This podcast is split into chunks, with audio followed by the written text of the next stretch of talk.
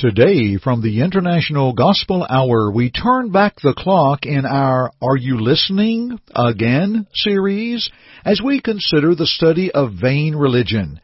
So let's reach for our Bibles and think on this subject just ahead from the International Gospel Hour. Stay tuned. On Jordan's stormy banks I stand. Hi, this is Jay Webb for International Gospel Hour. For almost 90 years, Churches of Christ have proclaimed God's Word through International Gospel Hour. You are about to listen to another Bible based lesson with Jeff Archie of International Gospel Hour, starting now.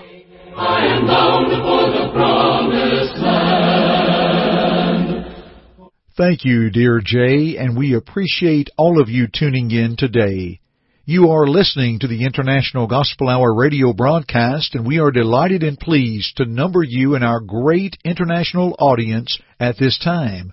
We never want you to lose sight of the fact of how very, very much you mean to our program.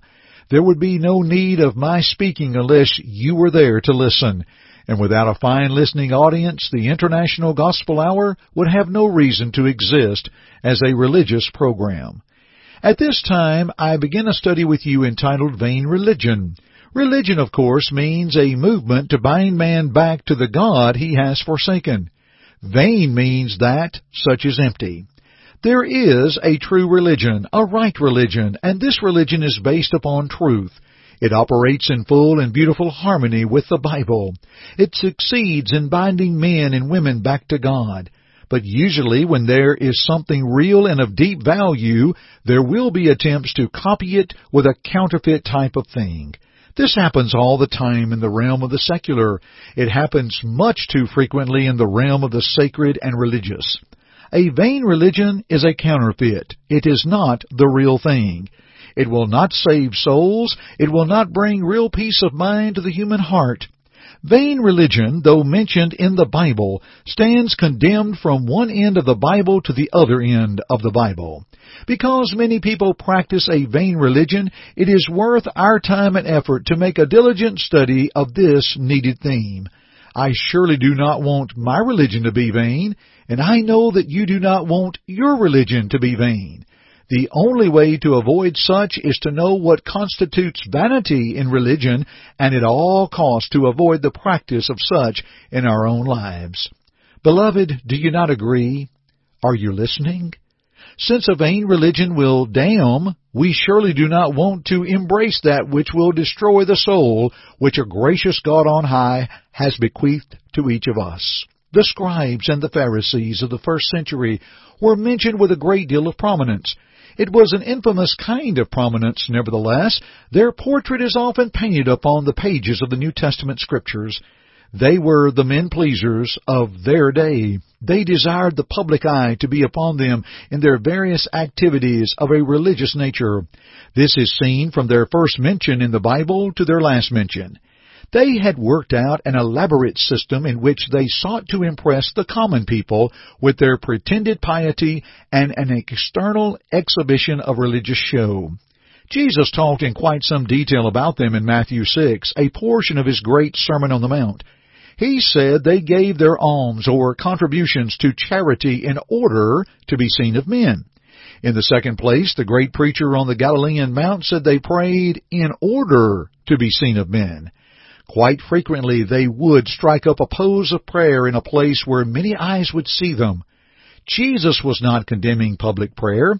He was condemning a pose of silent prayer in public in order to obtain the praise of men. Jesus said that when men saw them give alms or pray in this fashion, they had received their reward. In the third place, they frequently fasted or went without food, but did it in such fashion as to let all know that they were fasting. Jesus said they would disfigure their faces in order to let all know they were fasting. Three times in these verses the Son of God said, Verily I say unto you, they have received their reward. Matthew 6 verses 2, 5, and 16. In the entirety of Matthew 23, Jesus unmasked their religious pretenses and showed them to be the hypocrites that they were. It's said in Matthew 23 verse 3 that they say and do not. In Matthew 23:5 he said again, "But all their works they do to be seen of men." Apparently, it never dawned upon them that a religion which expressed itself only in the outward man could never be Jehovah's approved religion. They had either forgotten or else ignored that a religion which fails to touch and tender the human heart could never be acceptable to the Maker of human hearts. These people who practiced the religion of vanity had chosen to place a far higher premium upon adhering to human tradition than in following diligent divine authority. They were quite scrupulous about washing their hands before they ate their meals. Had this been just an act of cleanliness or personal hygiene, the practice would have been highly commendable. However, they made a religious rite out of it and found fault with the disciples of Jesus because they ignored it as a religious practice. The Bible states in Matthew 15 verses 1 and 2, Then there come to Jesus from Jerusalem Pharisees and scribes saying, why do thy disciples transgress the tradition of the elders? For they wash not their hands when they eat bread. The parallel account in Mark 7 verse 2 says, And when they saw some of his disciples eat bread with defiled, that is to say, with unwashen hands, they found fault. The King James Version. The marginal reference for defiled is common. This practice to which they were tenaciously clinging originated within the traditions of the elders, which were composed of humanly devised laws. The law of Moses, under which they lived, inculcated no such requirement. My friends, are you listening? These people were making the same fatal mistake in religion that the masses make today. They were seeking to cling partially to divine law and partly to human traditions. They had accepted a mixture of the two. Quite frequently the two were in conflict even as they still are today. When there was a conflict in the first century between divine ordinances and human traditions, the divine had to go in order that the human might remain. It is still precisely that same way today. Many people have far greater reverence for their human traditions than they do for a Thus saith the Lord. Many religious people today will not take any offense at all when someone is destructively critical of the Bible. Yet these same people will get up in arms at a moment's notice if anyone criticizes their favorite human tradition. The scribes and Pharisees of Christ's day paid far greater reverence to their human traditions than they did to their divine decrees, or to God's divine decrees.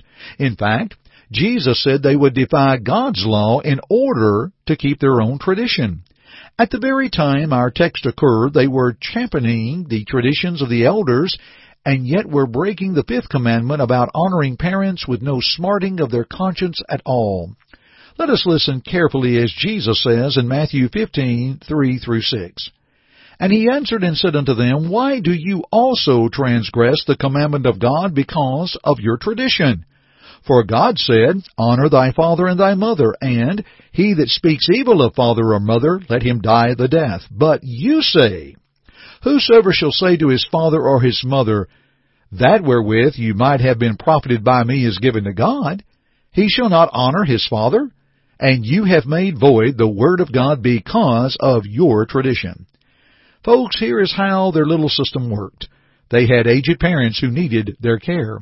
They possessed property, the use of which could have been used to alleviate the poverty of their parents. They desired to escape this binding obligation. Hence, they simply said that what they had was devoted to God. Then they felt no binding obligation at all to give any of it to their parents. Probably they did not use it for God either, but retained it for purely selfish reasons and use. By doing so, they made void the law of God. This they did by keeping their own traditions. Theirs was truly a vain religion.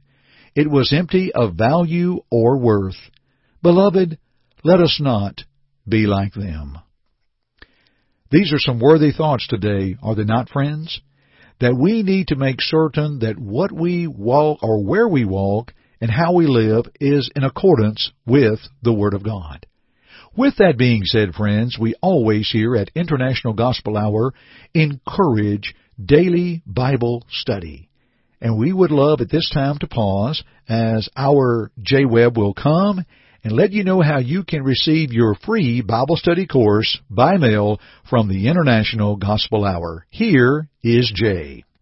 Friends, the International Gospel Hour offers for free a Bible study course available by mail. That's right. At your own pace, you can study the Bible in your own home. It's free. Give it a try. Please call toll free at 1-855-IGH-6988 and leave your name, address, and just say home study. That's it. You may also go to our website at internationalgospelhour.com, click on the Contact tab, and leave us the same information name, address, and type Home Study in the message box. We'll send it right away. Thank you for your interest in the things that be of God. And friends, we hope to hear from you very soon, and don't forget, you can also write us and request the Bible study at P.O. Box 118 and that is Fayetteville, Tennessee 37334. That's Post Office Box 118, Fayetteville, Tennessee 37334. Today, friends, we've shared with you lesson number one of Vain Religion, as this is part of our Are You Listening Again series. Our first speaker of the International Gospel Hour was V.E. Howard and for 60 years he was our speaker, and from the mid-70s to the mid-1980s, Brother Robert R. Taylor, Jr., the longtime evangelist for the Ripley, Tennessee Church of Christ, wrote material for Brother Howard. And through the graciousness of Brother Taylor, we at International Gospel Hour have secured a great number of these lessons. These are treasures indeed, and we will use these lessons from time to time in our Are You Listening Again series. This material has not been presented in over 40 years, but its truths are still as vital and as real today. Considering vain religion from Matthew 15 and the text that we looked at mentioning Matthew 23, we know vain religion is something we wish to miss out on and need to. We will talk more about vain religion in an upcoming broadcast, but for now, Thank you for joining me today on the International Gospel Hour broadcast. I'm Jeff Archie, and friends, as always, keep listening. You Thank you for listening today. May this study prompt your search of God's Word for His will in your life. To assist you in your study or to listen to other programs, please visit our website at internationalgospelhour.com. To God be the glory. Oh.